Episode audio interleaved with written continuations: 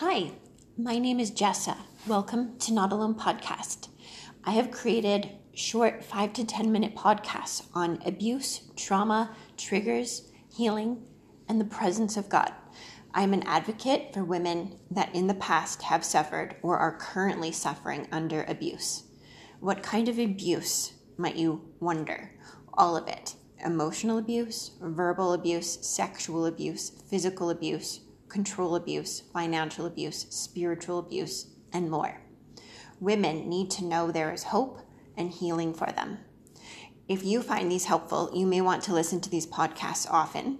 So just remember to play them as often as you wish to help you in your healing process.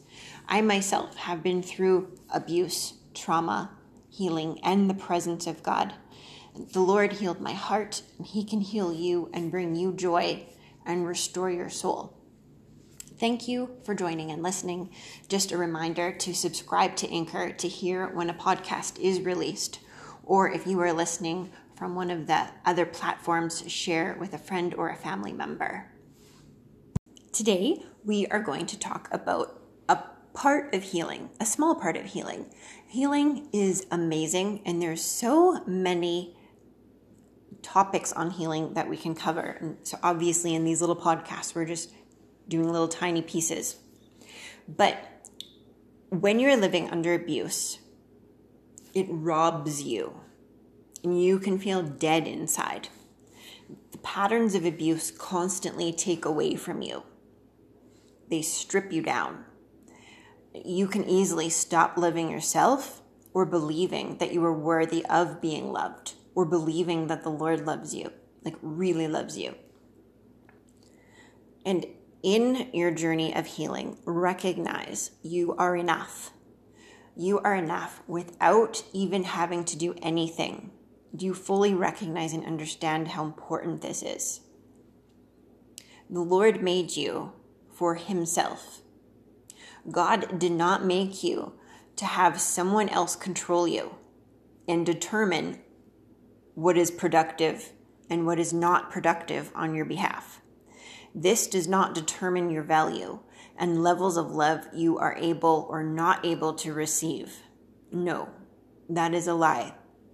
You as you are, just plain you. He loves you and you are enough. You were made for His purpose, for Jesus. You were made for Jesus. You were not made to serve someone else's toxic behaviors. That is realizing that you are enveloped by the Lord, as it says in Galatians, and really believing that. You are enough. You don't have to do anything to have Jesus love you any more or less. If you only realized how loved you are and that you don't have to work for it or earn it. He loves you just as you are. What this means is there is so much more love to step into here.